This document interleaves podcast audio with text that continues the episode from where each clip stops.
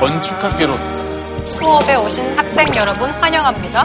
오늘 건축이네. 아. 난 정말 이 노래 들으면 내 첫사랑이 생각나. 수진님이세요? 우와, 근데 혹시 저분들 중에 한 분 나오시는 거 아니야?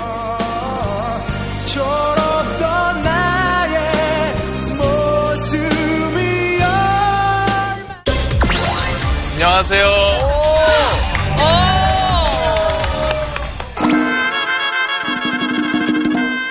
오늘 저희 주제 돕기구에서 저 특별히 이탈리아에서 온 알베르토 다빈치라고 합니다. 알베르토 문이잖아.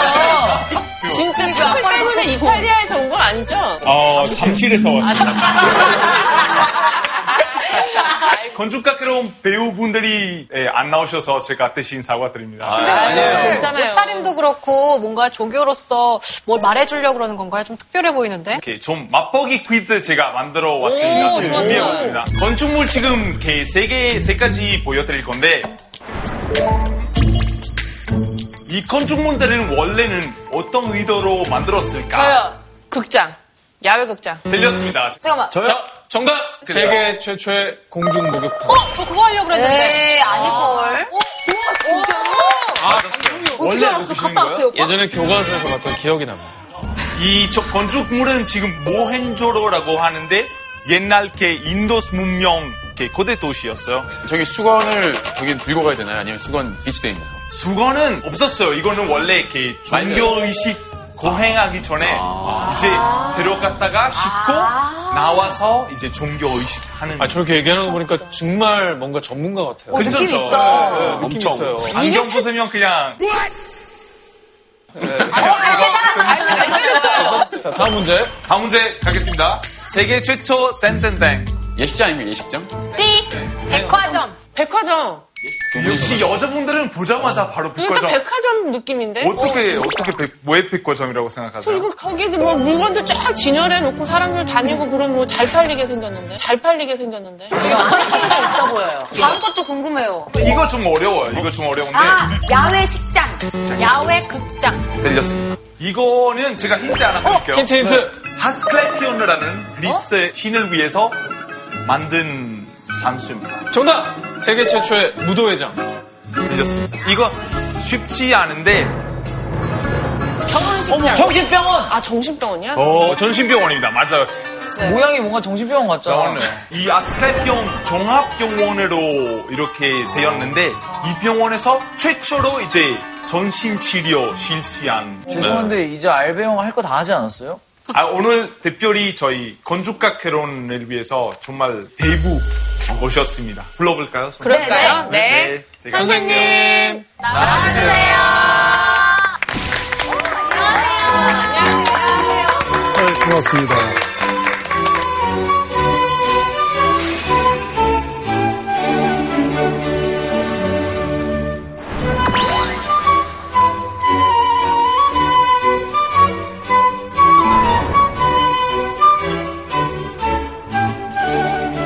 짧긴 하지만 어쨌든 건축에 대한 좋은 이야기를 좀 말씀해 드릴까 해서 나온 김광록이라고 합니다.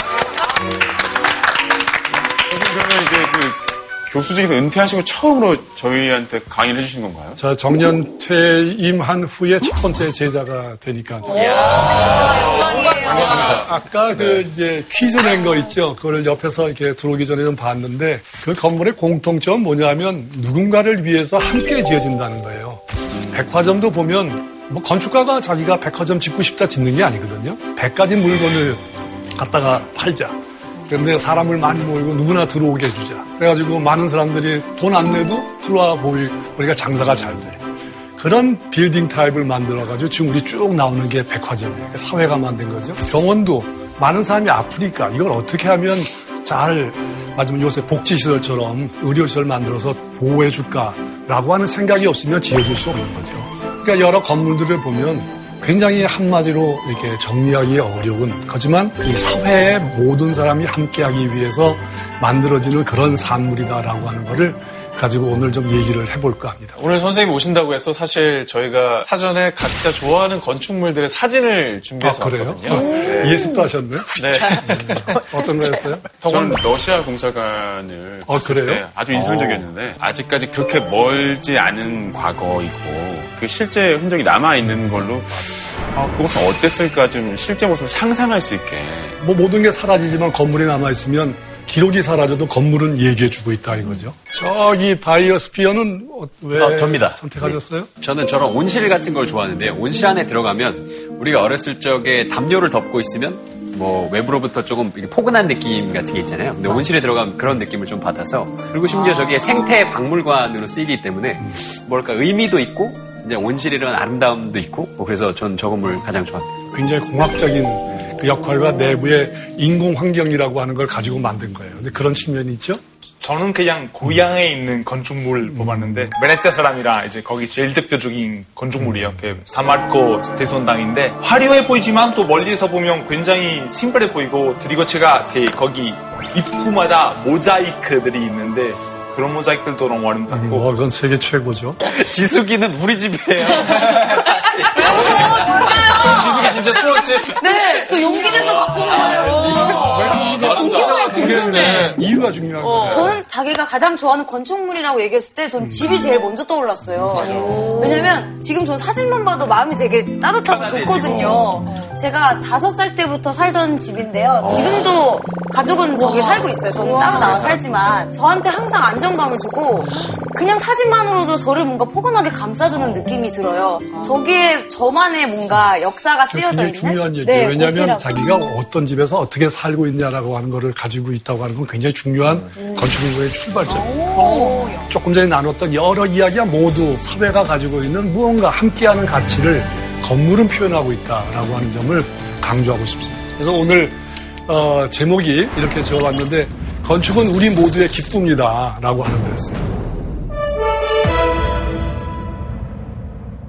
오래 살아가면서 우리 마음속에 이렇게 잠재해가는 그 말없이 진행되는 어떤 기쁨들, 아까 역사랄지 자기 집이랄지 오래된 풍경이랄지 이런 것 속에 있는 것들을 그걸 기쁨이란 말로 표현을 해봤어요. 이 건축은요, 여기 표현의 마지막 공간 언어다. 조금 어렵죠? 왜 저런 말이 왜 가능한가? 우리 인간에게는 언어가 많아요. 예를 들면 회화, 조각, 그 다음에 뭐 춤, 특히 민속춤 같은 것들. 뭐 그 외에 문자라든지 이런 것들이 모두 언어의 수단이죠. 회화는 잘 진행되다가 근대에 들어와서 화가의 개인 언어로 바뀌었어요. 조각도 마찬가지예요. 옛날의 조각은 그게 아니었다고. 사회의 모든가 공동의 생각을 가지고 이렇게 만드는 거였는데 이제 조각가의 언어로 바뀌어가는 거예요. 이게 현대 조각, 현대 회화가 돼요. 근데 건축은 그냥 비바람 맞추고 뭐 거기 잘 들어가 살기 위해서 짓는 거다. 라고 하는 걸로 끝나지 않아요. 만약에 그런 거였다면 아까 여러분들이 가지고 왔던 내가 좋아하는 건물에 그렇게 다양한 모습을 가질 수가 없어요. 그게 다 언어다 이거. 그러니까 우리가 저 먼 나라의 토속적인 집을 보더라도 나하고 아무 관계가 없는 거지만 그 사람하고 무언가 교감이 있고 내가 배울 게 있고 있다 이제. 그런 느낌이 드는 게 뭐냐. 그걸 굳이 말을 하자면 공동의 언어가 있다 이제. 그래서 얘기하고 싶은 게 건축은 혼자 있지 않다는 거예요. 여기 이제 사진을 한 장을 보시면 저거는 노르웨이에 있는 헤드마르크라고 하는 박물관의 내부의 모습인데 농기구를 이제 이렇게 진열하고 있는 박물관이에요. 그 안에 저런 그 병이 하나 놓여 있어요. 지금도 잘 놓여 있는지 모르겠지만 저는 저 박물관에 가서 제일 느꼈던 것 중에 아 저게 건축이구나 하고 느꼈던 거 있어요. 병이 하나 있는데 저 병이 비쌉니까? 저 병은 그냥 어떻게 보면 굴러다니는 와인병이에요. 근데 그거를 이제 누군가가 창가에다 갖다 놨어요. 그리고 혼자 있지 않고 빛과 함께 있죠. 창과 함께 있죠. 저 바깥에 있는 나무, 흙, 오래된 역사와 함께 있기 때문에 저 병이 가치를 갖는 거지 저걸 뭐 아무데나 갖다 놓으면 저건 아무런 의미가 없는 거예요. 저걸 만약에 병이 아니라 생각해보고 사람이라 보세요. 나 또는 우리 가족. 우리 가족은 별 볼 일 없는 가족이 아니에요. 귀중해요. 소중한 사람들이에요. 건축물이라고 하는 걸 뭘로 이해하느냐 그러면 저와 같은 상태로 병이 있던 사람이 있던 교실이 있던 광장이 있던 저런 상태를 이렇게 잘 끄집어내는 일이 예, 중요하다 이거죠. 또 하나 질문 중에 많이 나오는 게 선생님 건축이란 무엇입니까?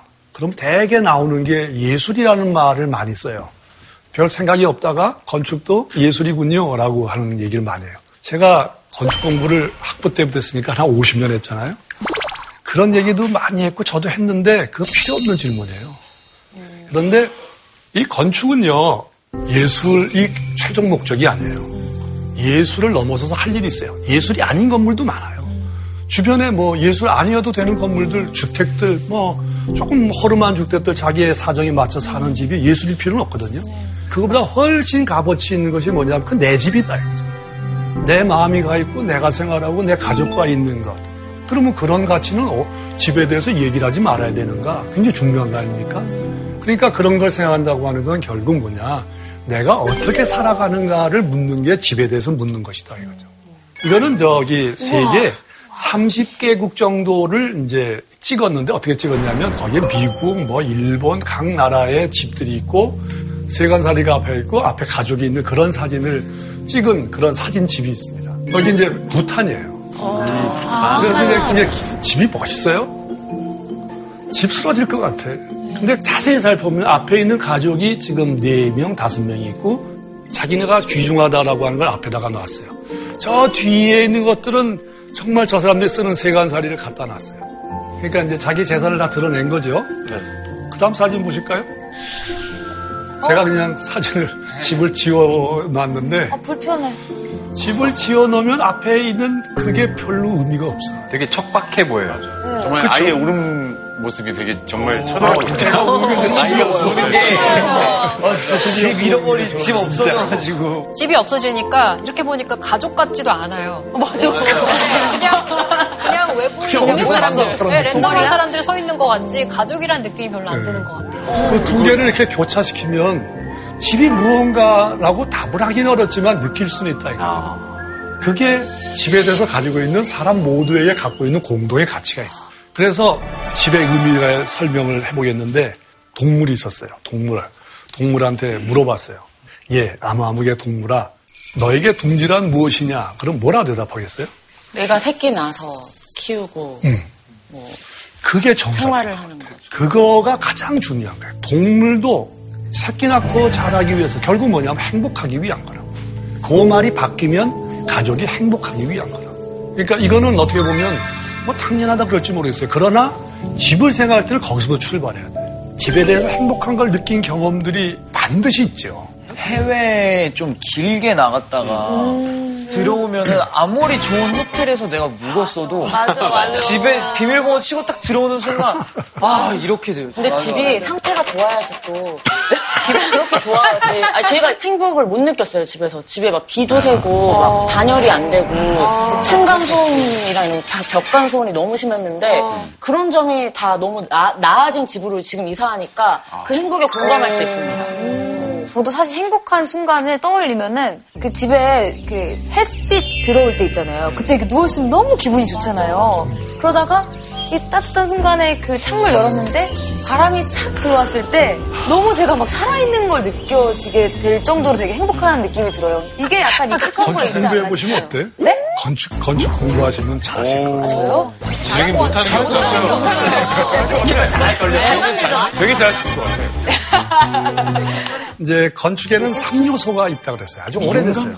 한 2000년이 더 넘었어요. 비트루비우스라고 하는 로마 시대 때 건축가가 이제 황제에게 바치는 건축서를 썼는데 가장 오래된 건축서가 있어요. 그래서 건축을 이루는 세 가지 요소를 저 사람이 설명을 했어요. 하나는 뭐냐면 튼튼해야 된다. 피르미타스 그랬어요. 우틸리타스는 유틸리티란 말이에요. 쓸모가 있다는 거예요. 근데 또 다른 하나는 베누스타스 있어요. 베누스타스니까 비너스가 생각이 나죠? 네. 아름답다. 이 영어로 뷰티라고 번역을 해요. 근데 이상하게 어떤 사람이 뷰티라고 번역하지 않고 다른 말로 번역을 했는데 그 사람이 누구냐 그러면 헨리 우튼이라는 사람인데 이분은 영국의 외교관이었는데 아마추어 건축이론가예요. 아주 급이 높은 아마추어인데 이분이 베누스타스를 번역할 때 딜라이트라고 번역했다 이거죠. 근데 여기에 이제 이 딜라이트가 뭐냐라고 하는 거예요. 근데 보면은 아까 조금 전에 뭐라고 얘기하셨죠? 그 지금 햇빛이 들어오고 있잖아요. 네. 그게 딜라이트라. 그게 딜라이트라. 그러니까 집이 주는 그 햇살 때문에 내가 아 좋구나라고 하는 게 가슴에 쑥 따가운데 그게 건축의 기록. 그건 일상에서 나타나는 거예요. 그러니까 이 감정은 누구나 모두가 갖고 있는 보편적 감정이다. 아름답다라고 하는 건 중요하긴 중요하지만 개인에게 우러나서 개인이 판단한 거기 때문에 두 개를 구분할 필요가 있고 건축을 넓혀서 얘기하면 이 딜라이트라고 하는 것에 관심을 한번 가져보자 이런 거예요. 그래서 뭐 르꼬르비지에는 근대 건축의 뭐 아주 대표적인 건축가죠. 근데 이분의 주택을 조금 비판적으로 보면 저기 이상한 생선이 하나 있고 과메기. 그다음에 저기 선풍기가 있고 뭐 우유컵이 있고 뭐가 있는데 네 개가 잘 안 맞아. 잘 보면 저게 왜 놓여야 되냐. 아 그렇네. 도대체 생선은 왜 놓여져 있는지. 왜 놓은지 모르겠죠. 이 지금 사진 찍는 사람은 여기서 좀 찍고 있어요. 꼬르비전은 어디 있을까요? 사무실에 있나? 딴데? 같이 왔다고. 사진가 옆에. 같이 와가지고 이렇게 놓고 저기 벽 뒤에 숨어 있어. 이렇게 숨어서 찍었냐? 그러면 찍을 거예요. 그러니까 저거는 누가 만든 거냐? 꼬르비제가 직접 놓은 거임에 틀림이 없을 거다라고 추측. 문제를 만든 거, 연출된 것이다. 연출되지. 그 저기 산 사람은 아무 관계가 없는데 왜 저렇게 찍었을까? 저게 이상하다 그 말이에요. 이런 생각을 하면서. 다음 장면을 하나 보시면 건축가가 슬리퍼에서 말한 대목이 있어요. 어떤 부자가 생일을 맞이했어요. 그런데 건축가가 갑자기 들이닥친 거예요. 이 사람이 사실은 자기가 설계를 해줬는데 제대로 이 물건들이 잘 놓이고 세간살이 잘 디자인한 대로 쓰고 있나 점검하러 나오신 거예요. 건축주가 아유 들어오시죠. 그때만 건축가가 이거를 봤어. 보고 나니까 슬리퍼가 내가 디자인한 거는 거실에서 신으라고 그랬지 누가 이런 데 신으라고 그랬느냐. 아, 이게 선생님이 디자인해 준 거 아닙니까? 그랬더니 거실에 쓰니까 그러니까 아름답지 않다 이렇게 얘기하고 있어요. 그게 이제 불쌍한 부자 이야기라고 그래가지고 유명한 아돌프 로스라는 사람이 앙리 반데벨데라는 건축가가 몹시 싫어가지고 지어낸 이야기예요. 아무리 싫어도 그렇지 이렇게 없는 말을 지어내고 사람을 유언비어네. 쎄양충이 있으신 것도 아니고. 근데 왜 그런 말을 했냐면 실제로 디자인이 그랬다고 말해요.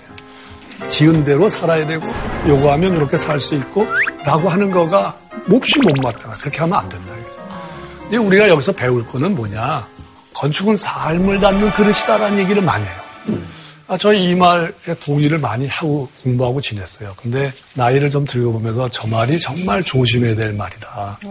건축은 삶을 담는 그릇이다. 그러니까 참 그럴싸하게 들리지만 조금 이것이 바뀌어지면 건축가가 어떤 삶이나 공간을 강제하는 걸로 이렇게 받아들여서는 안 되겠다. 네. 내 삶은 동그랗지만 때로는 세모도 될 수 있고 오각형도 될 수 있다라고 하는 자기 주장을 해야 된다 이 말이에요. 네.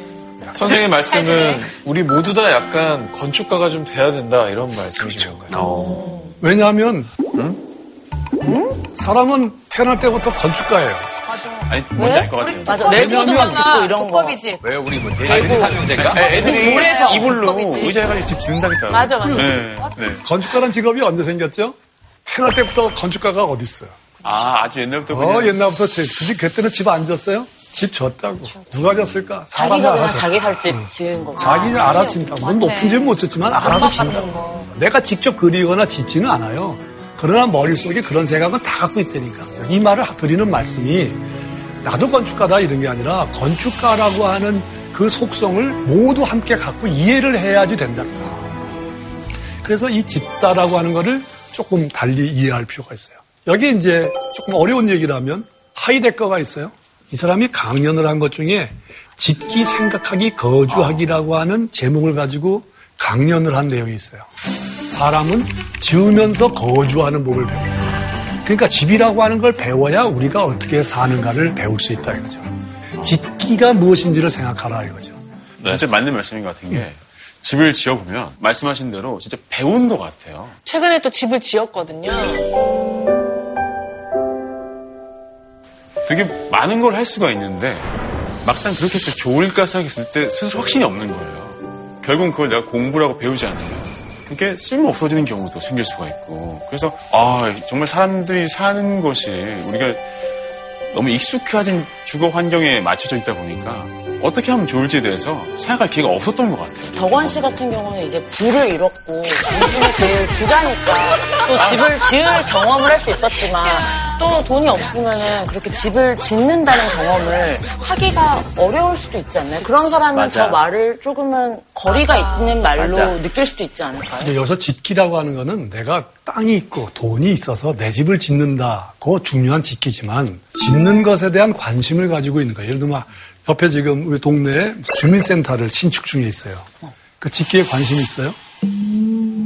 그거에 관심 갖는 일이 중요하다. 왜냐면 나 쓸 거니까. 그럼 선생님 질문이 있습니다. 다 지어놓은 집에 이사를 갔어요. 그래서 내 짐을 풀어놓고 어디에 뭘 놓는지 세팅하는 과정도 짓기에 포함될 짓기. 수 있는 거죠. 아~ 그러면서 생각하면서 맞아. 내가 또 거주하는 법을 또 그 안에서 또 찾아가는 거죠. 그렇지, 정답이에요. 와. 영어로 이것도 다 짓기에 속하는 거예요. 네. 그래서 어떻게 짓기를 했을까라고 했는데 이게 보면은 이 카라카스가 있어요. 카라카스에 마철루를 졌는데 이게 저기 40몇층인가 5층인가 졌는데 금융이 안 좋아져가지고 건설회사가 융자를 얻지 못했어요. 그래서 건설 비용이 줄어들어가지고 저기서 스톱하고 아마 오랫동안 방치된 상태로 있었을 거예요. 그런데 저 집 속에 사람이 들어가 살았어요. 어떡해. 지금 집이 있는데 창문이 없는데 떨어 죽은 사람 없고 전기도 끌고 들어온 사람 있어요. 와, 너무 신기하다. 거기 안에는 타가서도 있고 식료품점도 있고 안에 교회도 있고 그래요. 있을 거 다 있네. 따지고 보면 홈리스들이고 불법 침입자들입니다. 분명히. 근데 그 부분을 빼면 저기서 얻는 교훈은 뭐냐? 사람은 알아서 살 수 있다는 거예요. 태어나면서 건축가는 아니지만 그런 가족을 알아서 산다 이거죠.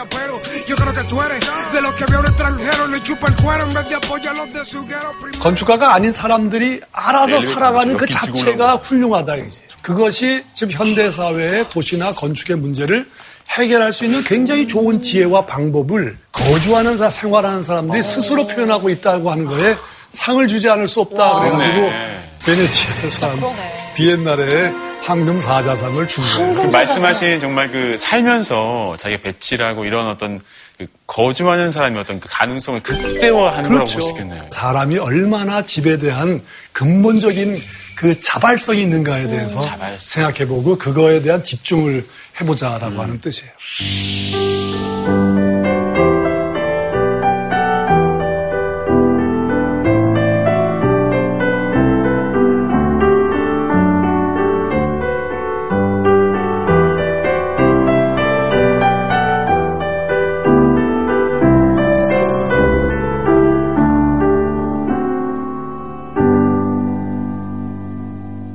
되게 이제 학교에서 가르칠 때 재미없게 시작하는 게 어원 얘기하는 게 재미가 없어. 하지만 아셔야 될 게 있어요. 건축의 어원이 뭔가. 영어로 이제 아키텍처란 말은 아키 더하기 텍처란 말이에요. 텍트라고 하는 말의 본래 뜻은 텍톤이 있었어요. 텍톤. 텍톤은 뭐냐면 짜맞히는 목수 같은 사람이에요. 근데 앞에다가 뭐 하나를 붙인 이상한 텍톤이 있어. 아르키텍톤. 아르케. 근원이란 말을 더 붙였는데 아, 저 사람들은 뭔가 근본을 생각하면서 뭘 짤 줄 아는 기술자구나 라고 해서 붙였던 이름이래요. 이걸 이제 아키텍처란 영어로 바뀐 거죠. 아키텍처를 번역한 것이 일본 사람들이었어요. 일본 사람들이 뭐라고 번역했냐면 건축이라고 표현했다고. 세울 건자에 싸울 축자를 썼어요. 그래가지고 이제 계속 그 말이 쓰여지고 있는데 두 개의 뉘앙스가 별로 안 좋다라는 생각이 최근에 갖게 된 것 같아요. 우리나라 건축계에도. 세운다고 하는 게 그렇게 뭔가 좀 이렇게 낮은 건가 라고 생각해보면 그렇지 않다 이거죠. 이게 순 장난이니까 학설이 아니에요. 해봤어. 건축의 저 건자에 가운데 이런 글자가 이렇게 있어요. 이 글자가 뭐냐. 이 글자는 붓필. 이거는 분유리에 아직 붓필까지는 안 됐어. 가운데 손을 잡고 있는 나무가 대나무면 이걸 붓필이라 그래요. 근데 요거 되기 전까지는 유리라 그래요. 사람이 뭔가 나무를 쥐고 약속한 바가 있다. 이렇게 하기로 하자라고 하는 거를 쓰는 거예요. 이거를 붙였다 이거지. 그럼 이건 뭐에 쓰는 거냐? 쫙 나가는 거다. 앞으로 전진하기 위해서 미래를 위해서 약속한 무언가 바를 오래 길고 나갈 수 있도록 그게 세우는 일이다 이거지. 그러면 이거를 하려면 어떻게 되느냐? 또 그냥 말로만 할 수 없잖아요. 뭘 싸서 뭐 만들어야지. 나무를 지어서 뭐 받쳐야 되지 않겠어요? 바닥에다? 그러니까 땅바닥에 올라가니까 바닥이 생겼잖아요. 네. 바닥이 올라갔으니까 뭐 창문도 열고 문도 여닫아야 되잖아요. 여닫았어. 요거는 뭐냐면 벽을 두르고 구멍을 뚫은 상태를 얘기하는 거예요. 거기다가 이제 지붕이 있어야 되잖아요. 지붕의 제일 가벼운 재료는 대나무지. 대나무를 가지고 얼기설기 만드니까 위에다가 치었으니까 집의 모양을 나타내고 있는데 각각이 이게 나무나 무슨 구체적인 재료를 가지고 있다. 그러니까 이 말을 합치면 건축이란 말이 뭐냐 그러면 무언가 약속한 바를 오래 가게 하기 위해서 세운 다음에 구체적으로 물질을 만들어서 쌓는 일. 이렇게 생각해보니까 참 잘 지은 이름이다. 그래서 저 말을 가지고 종류를 가지고 얘기를 해보니까 또 갔었죠. 종묘로 한번 건너가 봐요.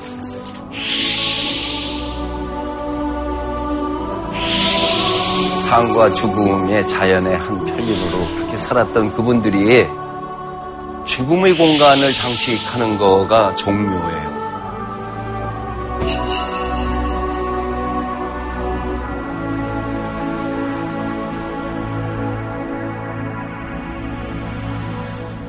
종묘라고 하는 거는 건물 이름이 아니에요. 종묘란 제도의 이름이지.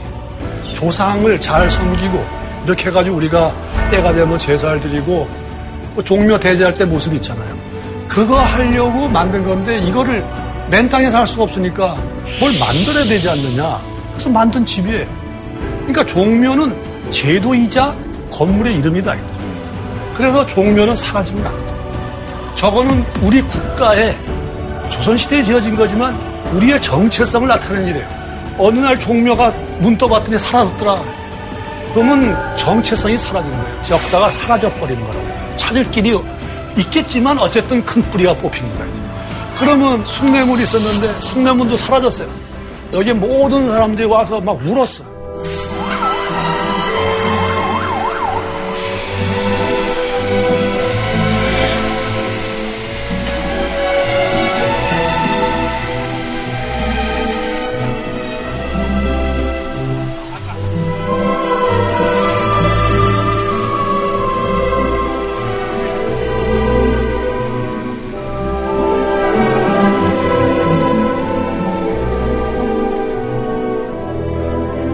근데 제가 건축 공부하면서 가장 건축적으로 훌륭한 말씀을 하신 분이 계셔요. 이어령 선생님.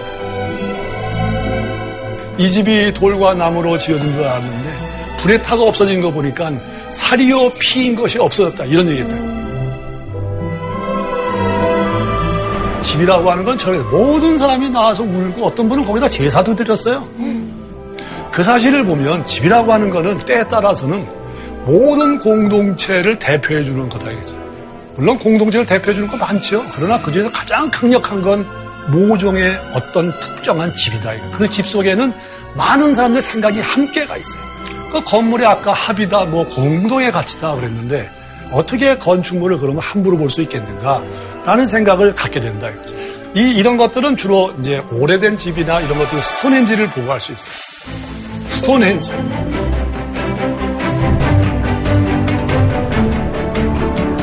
돌덩어리죠. 기둥 하나가 5톤이라고 그러죠. 헨지랑 행인, 매다는 거예요. 저 대서양 끝쪽, 거기서 돌을 캐와가지고 강가에 흘러가지고 돌을 하나씩 끄집어다가 저거를 올로 태운다고. 그 다음에 뭐 돌에 그 꼭지려가지고 또 흔들지 말라고 또 이렇게 또 이었어. 그것도 어디서 배운 거예요? 근데 저거를 어떻게 지었느냐 그러면 뭐 공사법을 얘기해요. 뭐 파가지고 뭐 잡아 당겨서 어떻게 했을 것이다. 그게 다냐 이거지. 그러면 어떻게 짓는 법, 그거 실험하기 위해서 집을, 저 기둥을 졌냐고. 아니라고. 불경 4,000년 전에 집을 질지도 모르는 아무것도 없는 사람들이 무슨 가슴에 뜨거운 마음이 올라가지고 짓겠다고 마음먹었냐, 이게. 법률에 있는 그 율자, 그거가 뭔가 그 사람 속에 있지 않으면 저런 엄청난 짓을 안 한단 말이에요. 의외로 외계인들이 한 거 아니에요? 맞아요, 사람.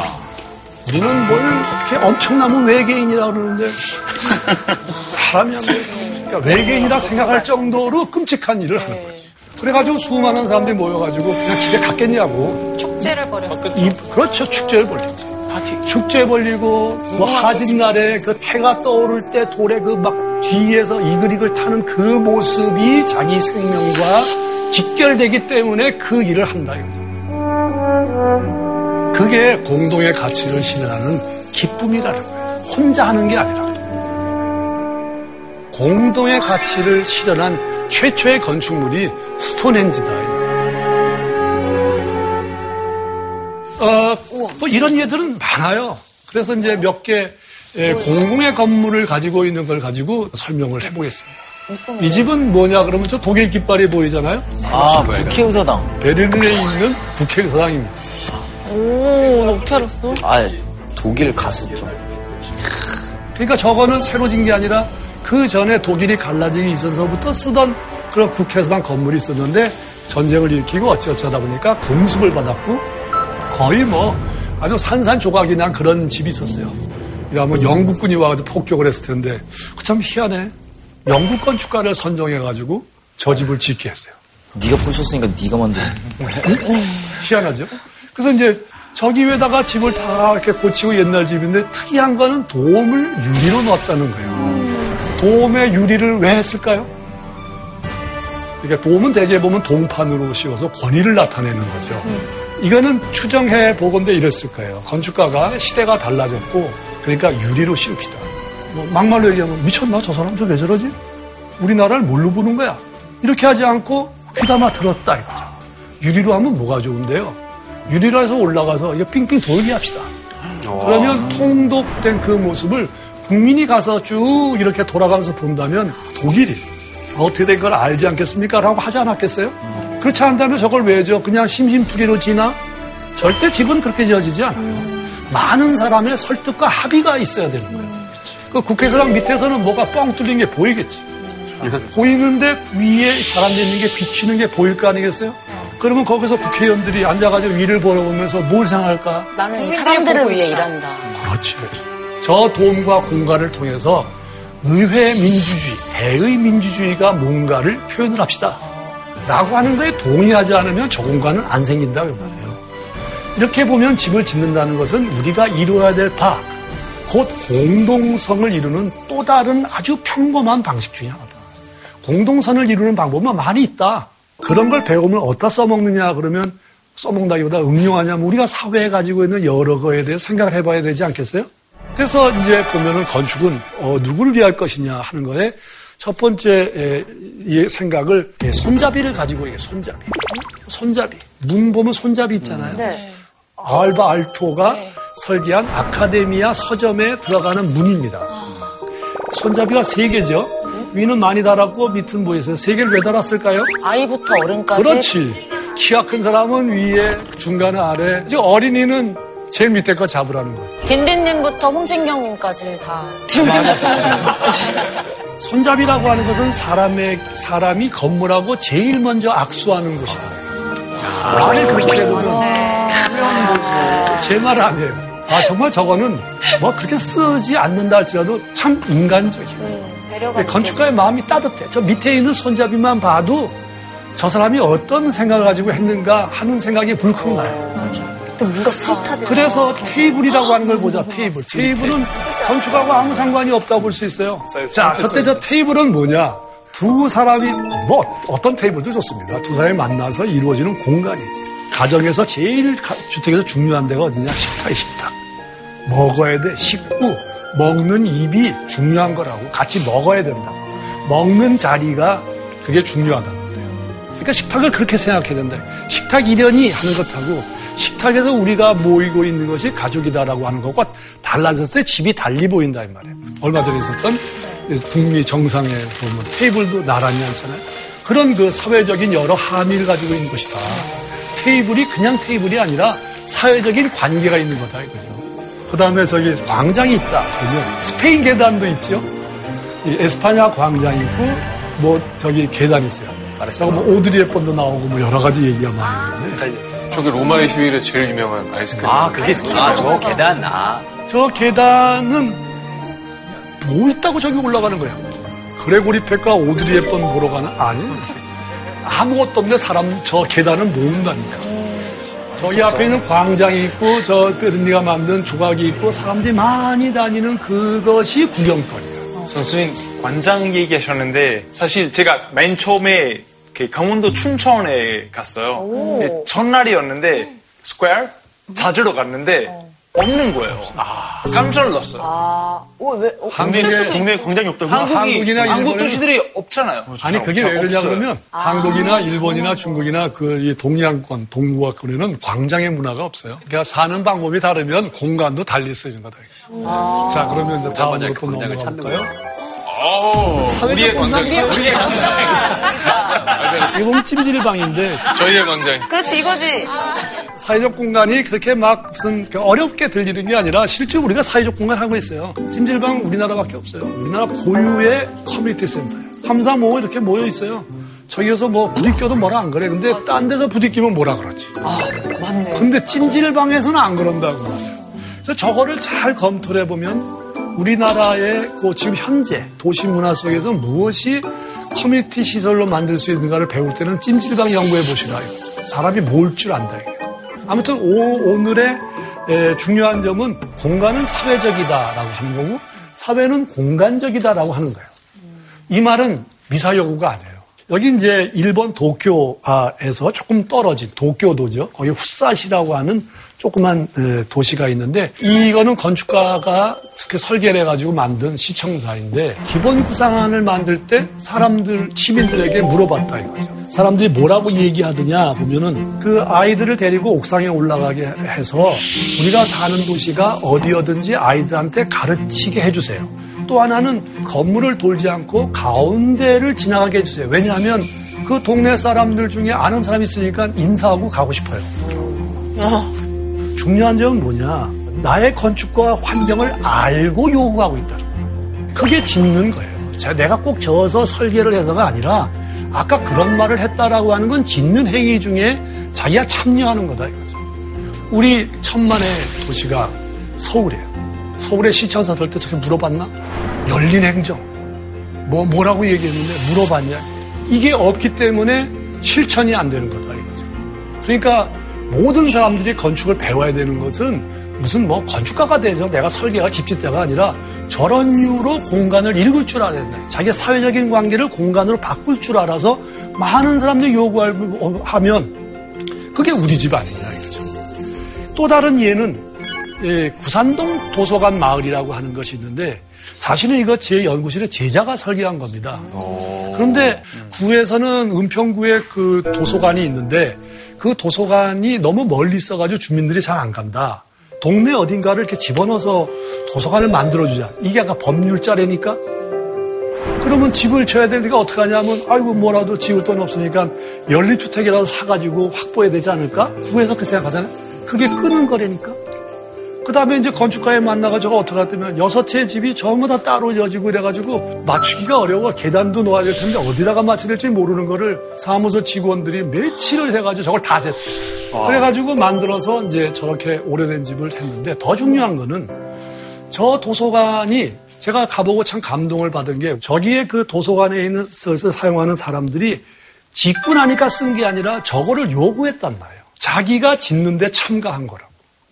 그걸 짓게 한 주민들, 그거를 짓게 한 관장, 구청의 여러 사람들 이런 것들은 눈에 안 보이잖아요. 그분들이 그거를 만드는 동지들이다.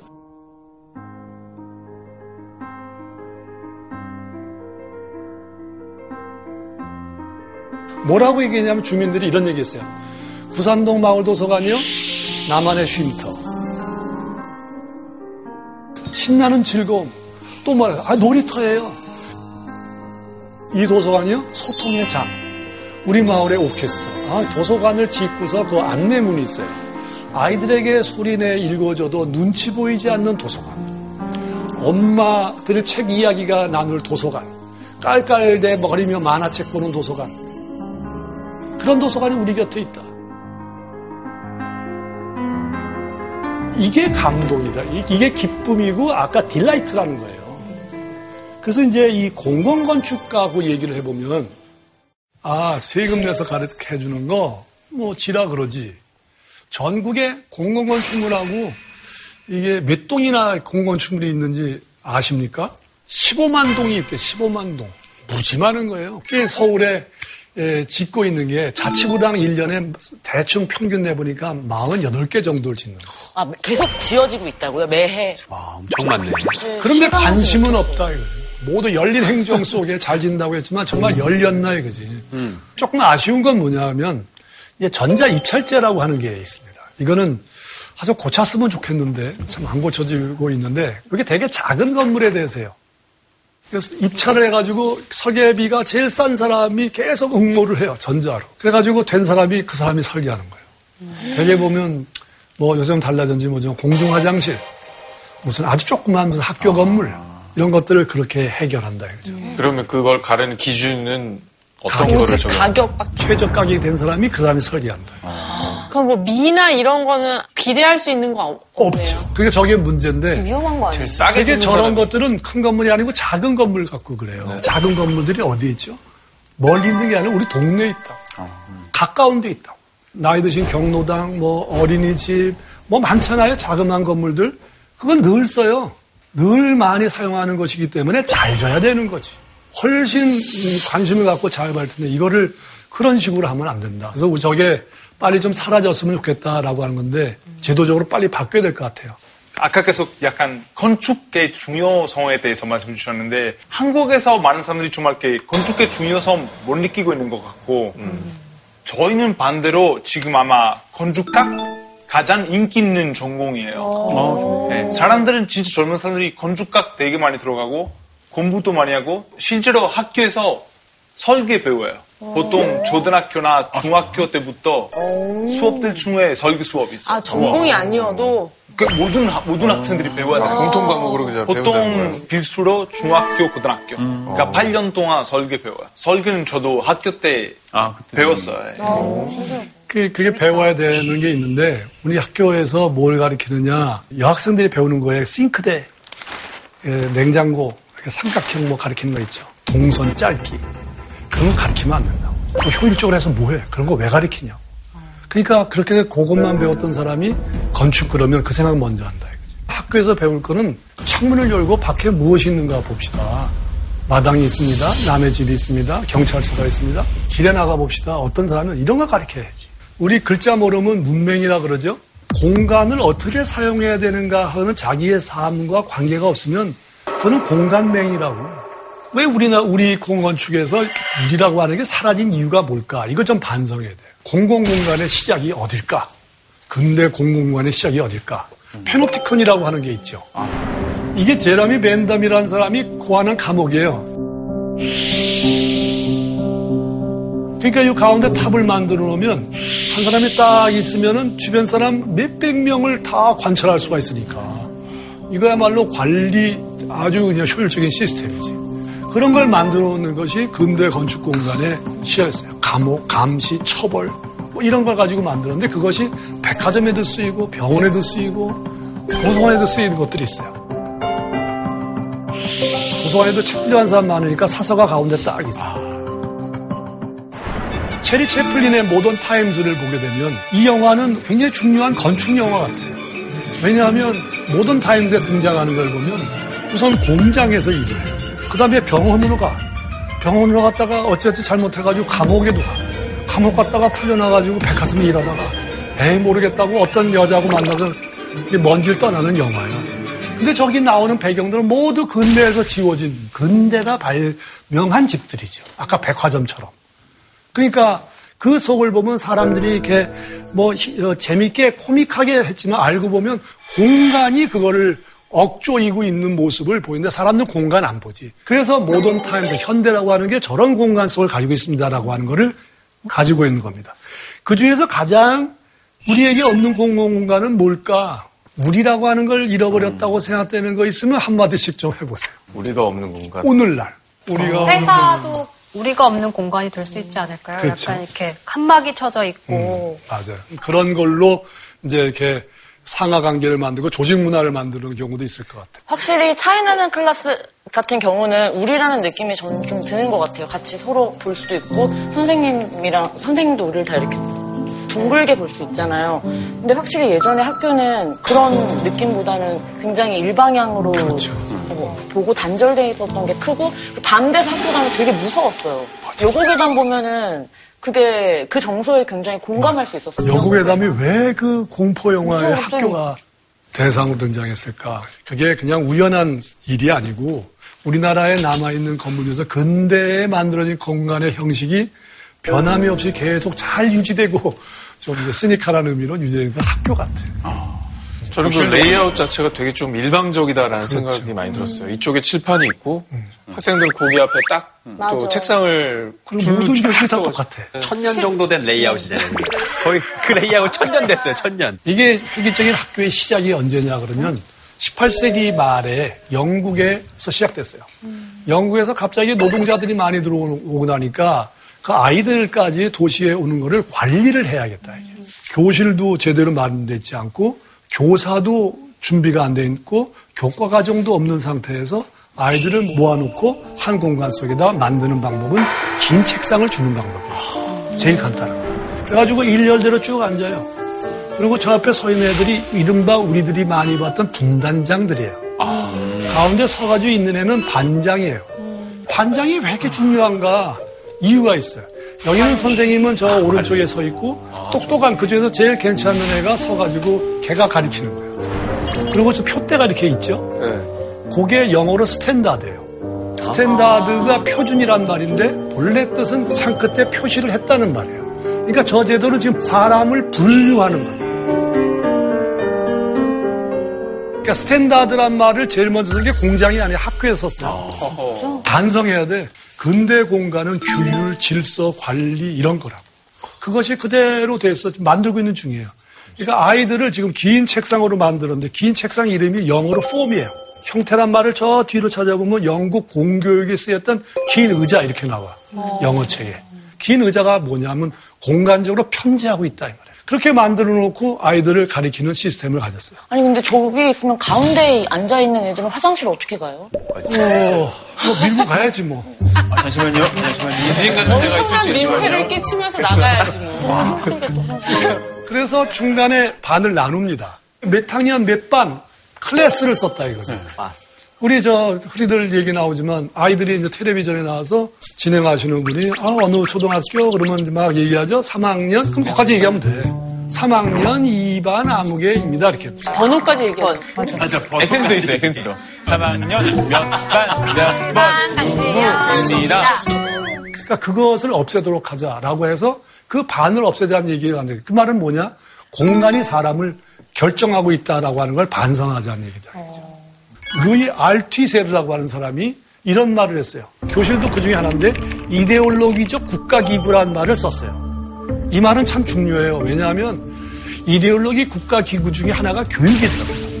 교육은 공간으로 만들어져요. 그래서 학교에서 국민학교라 그랬고 학교에서 표준 도면을 만들었고 국가가 그거를 예산을 주면 거의 똑같이 졌다 이거죠. 짓고 나서 조금 있으면 바뀌면 되는데 계속 있다 이 말이에요. 거기에 사람들은 아이들은 계속 그런 아이 들어가서 나와 있으니 뭘 배우냐?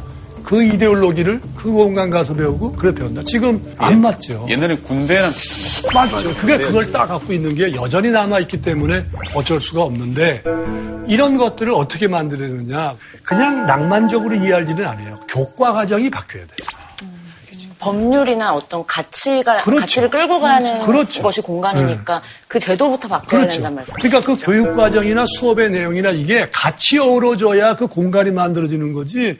무슨 건축가가 가가지고 창문 잘 만들고 동그라미를 만드니까 아이들이 낭만적이 되고 빨간색 칠하니까 아이들이 갑자기 그런 게 아니다. 이거지. 그건 정말 바보 같은 짓이다. 이거지. 그래서 루이스 칸이라고 하는 제가 좋아한다기보다 훌륭해 맞지 않는 건축가가 이런 말을 했어요. 학교란 선생님이라고 생각하지 않는 선생님과 학생이라고 생각하지 않는 학생이 나무 밑에 앉아 이야기를 주고받는 것이 시작하였다. 저희 프로그램 기획하고 세트 기획하신 분도 저 말씀 알고 좀 적용하셨나 봐요. 그래서 제가 이게 아까 봤는데 선생이라고 생각하지 않아야 돼 내가. 앞으로 그렇게 학생이라고 생각하지 않는 학생이 그럼 저희도 나무 밑에 모여야 되니까 다 일로 와야지.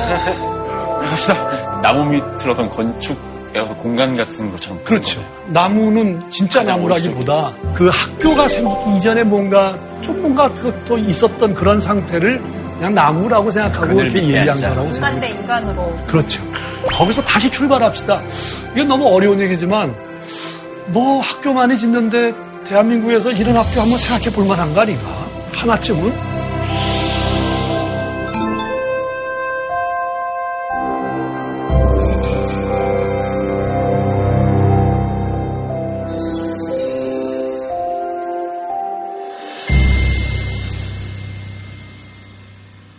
그래서 다른 유치원을 얘기를 해보겠습니다. 이 후지 유치원이라는 데인데 유명하잖아요. 이거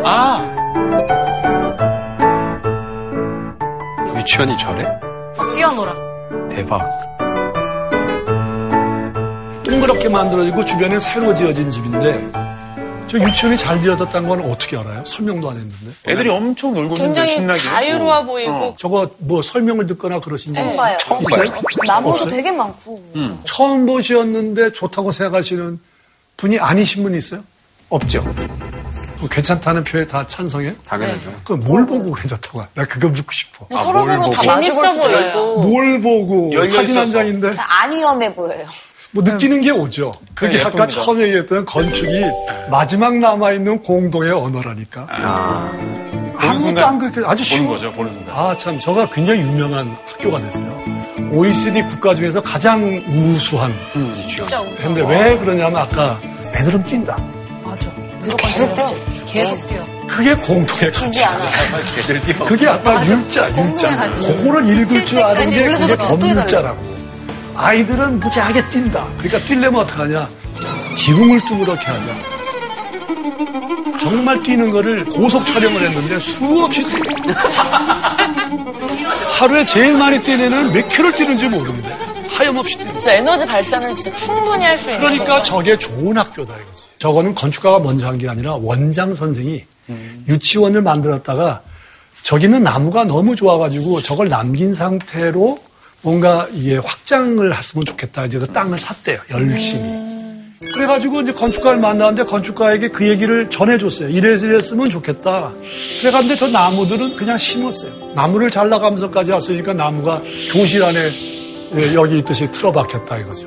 나무는 아이들에게 교육에 있어서 원점이라 생각한 거예요. 그냥 아이를 위해서 나무가 많으면 애들이 좋겠구나. 원점을 생각한 거예요. 원점이 굉장히 어려운 게 아니야. 수업 들어오기 전에 선생님이 설계하신 유치원을 봤거든요. 너무 예쁘고 진짜 감사해요. 진짜 선생님이 이거 직접 설계하신 거 맞죠? 어디예요, 저기요? 직장 유치원 있잖아요. 어린이집. 저 앞에 보면 입구가 있죠? 네. 입구 넓게 잡은 그거만 얘기할게요. 왜 넓게 잡았냐 그러면 이제 직장 여기 직원들이 와서 애들 기다릴 거 아니에요. 시간이 됐으니까 와르르 올 거 아니에요. 네. 그러니까 와르르 왔을 때 부모님들이 다 들어갔으면 좋겠다. 그 다음에 들어오면 애들이 엄마! 그러고 올 거 아니에요? 뛰었을 때 빨리 만나서 안아야지. 그때가 최고지. 저게 저 집에서 제일 중요한 거 아닐까? 그러니까 이제 학생이 소외되지 않는 어떤 훌륭한 학교, 그리고 뭐냐, 우리가 소외되지 않는 훌륭한 건축물을 만드는 것하고 같은 일이죠. 그래서 이제 우리가 닮은 건축이라고 하는 작은 건물에 대해서 조금 얘기를 하고 마무리를 서서히 져볼까 합니다. 건축가가 진집이 몇 퍼센트나 될까? 나머지 집은 집도 아닌가? 그러면은 건축가가 생각해야 될 자세가 결정이 된다. 내 철학이 잘났다고 얘기하는 게 건축가인가?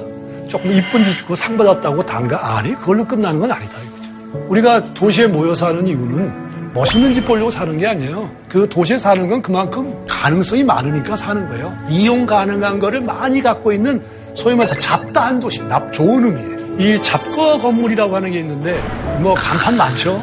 없는 게 없어요. 다 모여 있잖아요. 그러니까 간판이 많으니 어지럽다. 그것도 보는 한 측면인데 다른 한 측면에서 보면 저 사람들은 저기서 간판 달려고 있는 게 아니라고 장사하려고 있는 거지. 장사니까 자기를 알려야 되는 거예요. 그럼 알리지 못하는 만한 집을 졌으니 간판은 내거는데 조금 뭐 과욕은 있지만 일기를 좀 달리하자 이거죠. 그 다른 것도 있을 수 있어요. 건축가가 없는 건축 많아요. 건축가가 꼭 집을 짓는 것도 아니에요. 홍대에 있는 여러 것들 뭐 도시계획적으로 뭐 해준 거 있습니까? 건물이 알아서 바뀌는 게 많아요. 가로수길, 세로수길, 무슨 길. 다 건물이 찔끔찔끔 바뀌면서 맞아. 도시의 모습들 바뀌어나가는 사례들도 많아요. 그러니까 우리의 삶을 가지고 있는 부분들을 보면 B급 건축이라고 얘기할 수 있는 게 많아요. B급이다 그러면 왠지 모르게 뭔가 인정받지 않는 일들이 많은데 오히려 그 B급이라고 하는 거를 눈을 돌려야 될 때가 많다. 왜냐하면 숫자가 많으니까. 그게 우리의 환경을 끌고 나가는 거라면 그게 관심을 갖고 소위 말해서 우리의 작은 삶을 갖는 거다라고 하는 연습을 하면 그 눈이 학교로도 가고 다른 곳으로 가면서 뭔가 힘을 발휘할 수 있지 않겠는가. 선생님. 그런데 선생님은 건축계에서는 사실상 엘리트 코스를 밟아오신 엘리트 중에 엘리트 건축가잖아요. 그런 분이 지금 뭐 이렇게 B급이나 이런 건축가 없는 건축도 위대하다라고 말씀하시는 게 위대까지는 아니죠. 좀 소름 돋네요. 멋있습니다. 아니요. 아니 이게요. 잠재력이 더 큰 거예요. 이거를 얘기하지 않은 것이 자랑이 아니에요. 얘기하는 게 작아 보이는 듯하지만 이게 할 일이 많은 거예요. B급 별거 아닌 것이 우리에게 주변에 많다. 그러니까 얘기를 안 할 수가 없는 게 이런 게 있을 수 있다 이거죠. 우리의 기념비라고 하는 게 뭐냐. 그러면 높은 건물, 대단한 건물 져가지고 대단합니다. 이런 게 아니라 작은 데서 일어날 수 있다. 그중에 하나가 뭐냐. 이런 거. 우리 세월호 얘기할 때 남윤철 교사가 세월호 때문에 아이들을 위해서 희생했다 이랬어요. 기사를 보고 제가 감동을 받았어요. 그게 뭐냐면 국민대학교에 남윤철 교사가 공부를 하던 강의실에 거기다가 현판을 그러니까 강의실에 변화가 생긴 거는 저기에다 저거 붙인 거밖에 없다. 그러니까 기념비라고 하는 건 건물을 져서가 아니라 모든 사람에게 납득이 가고 공감할 수 있고 같이 기릴 수 있는 공동의 가치만 공유할 수 있다면 된다. 어떻게 되느냐? 저걸 붙임으로써 우리는 그를 기억할 수 있다. 그의 뭐를 기억하냐? 누구에게나 해당되는 보편적인 사랑을 기억하고 기념한다. 그게 오늘날의 기념비라고 생각이 들어요. 그런가 하면은 굉장히 거대한 사회적 디자인도 있어요. 와, 이거는 갑자기 뭐 조그만 거 얘기하다가 큰 거 얘기하니까 저건 뭐냐? 저건 거장이 진 거 아닙니까? 거장도 뭐 저런 거장 없죠. 근데 꼭 얘기해두고 싶은 게 있어요. 여기 주제는 사그라다 파밀리아가 아니라 건물이라고 하는 것은 건축물은 어쨌든 거대한 사회적 디자인이라는 거예요. 사회가 만들어주는 무지하게 큰 디자인이라는 거예요. 그거의 최고봉은 뭘까? 사그라다 파밀리아. 사그라다 파밀리아가 뭐 말 듣기에는 100년에 걸쳐 집을 짓는다 라고만 알지 왜 100년 동안 짓는가를 몰라요. 그 돈이 없어서 그렇다. 그 돈이 없는데 왜 짓는가도 몰라. 저 건물이 처음 지어졌을 때 바르셀로나 사회가 복잡하고 부익부 빈익빈의 관계가 심하고 그러니까 문제가 컸어요. 어떤 서적상인이 우리가 죄를 사하려면 성당을 짓자. 요만한 거 조그맣게 지으려고 해가지고 모금을 했어요. 그래가지고 조그만 걸 지으려고 해가지고 어떤 건축가를 불러야 할 텐데 그 위원장이 누구냐 그러면 마르토렐이라고 하는 사람인데 가우디의 선생님이었어요.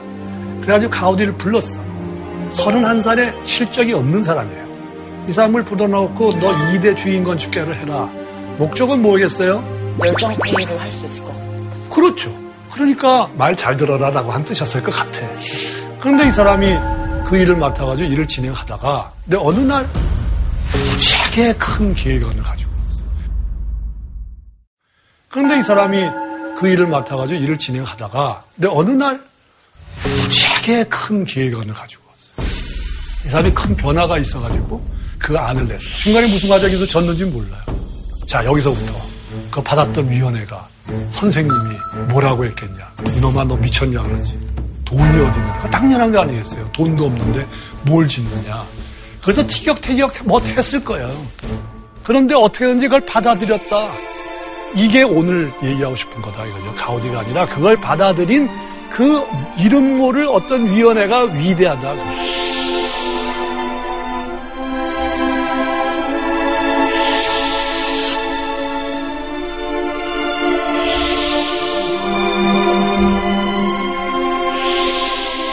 우리가 사그라다 파밀리아를 볼 적에 어떻게 봐야 되느냐 보는 관점이 말했지만 사회가 만들어준 것이다. 만들어준 저 건물은 사회에 대해서 보답한다. 왜냐하면 그냥 유명한 건축가가 기가 막힌 집을 져가지고 한 게 아니라 모든 사람이 관심을 두고 했기 때문에 저게 완공되는 날은 가우디의 건물이 아니라 사회가 받는 날이다. 그 사실을 배워야 할 텐데 우리는 가우디의 천재성만 얘기하고 있고 이상하다는데 아니다. 반대쪽에 있는 거를 우리가 읽어야 되겠다라고 하는 거를 강조하고 싶어요. 마지막으로 지붕에 대해서 얘기를 하고 마무리를 지을까 그래요. 하필이면 왜 지붕이냐? 이게 이제 아프리카의 산간에 케냐의 산간에 있는 마히가 호프 하이스쿨이에요. 희망학교, 노블리티 프로젝트라서 비영리의 어떤 조직이 있었는데 그러니까 어떤 지역을 도와주는 일을 하는 거예요. 이분들이 와가지고 건축가를 앞세우고 와가지고 이 지역에 문제가 있다. 물이 안 나와. 우물을 파주니까 돈이 없어. 물도 뭐 한 1년에 한 뭐 몇 주만 물이 나오고 끝이에요. 그러니까 애들은 뭐냐 하면 더러운 물 많이 보잖아요. 그래가지고 뭐 동그란 데 파고 와가지고 오다 보니까 더러운 거니까 뭐 병도 걸리고 희망도 사라지고 애는 또 늦게 가니까 뭐 피곤하고 공부도 안 되고 공부해서 뭐 이게 연쇄작용이 일어나는 거지. 이걸 딱 보니까 물을 주면 된다. 물을 어떻게 주느냐? 지붕을 씌우면 된다. 옆에 있는 그 노란 통이 태양열 에너지를 가동해가지고 2만 리터를 만든다든가 그거 갖다가 만드는 거예요. 엄청 귀한 거잖아요. 전국에 600개 학교가 있는데 거기에서 처음에 꼴찌였대. 그런데 1년 반 만에 전국의 최고의 1등 학교가 됐대. 지붕이 준 물 때문에. 우리는 물이 많으니까 뭐 그 물이 뭐냐죠. 그들한테는 무지하게 중요한 거라고. 그거를 건축물이 해결해줬고 그걸 통해서 사람들 달랐으니까 희망을 보는 거죠. 아까 제일 처음에 시작할 때 헤드마르크 박물관에 그 빈 병이 있었고 함께 있는 거라고 얘기했어요. 그 함께 있는 걸 빼면 건축은 아무런 힘을 발휘하지 못해요.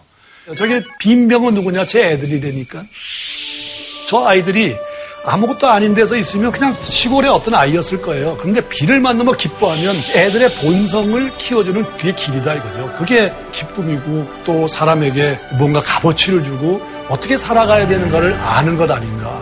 저 아이들이 학교일 수도 있고 어린이집일 수도 있고 경로당일 수도 있고 우리 주변에 많은 집들이 그렇게 변하고 생겼을 적에 이 건축의 힘이 얼마나 사람들을 묶어내는가에 대해서 굉장히 중요한 생각이에요.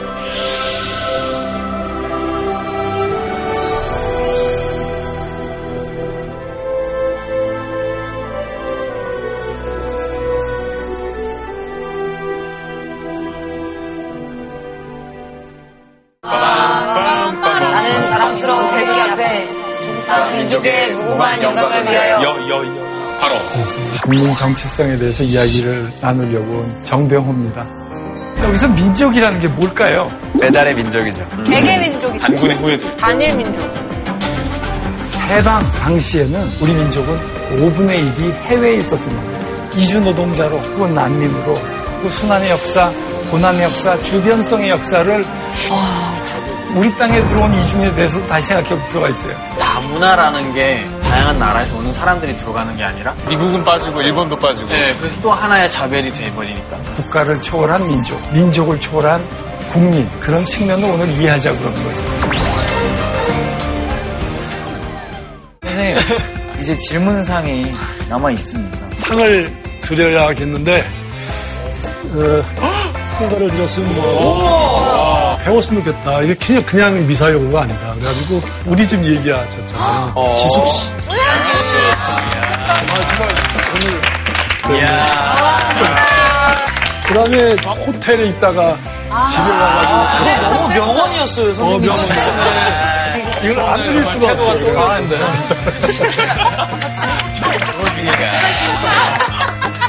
너무 좋았어, 비유가. 호텔이 너무 셌어. 감사합니다.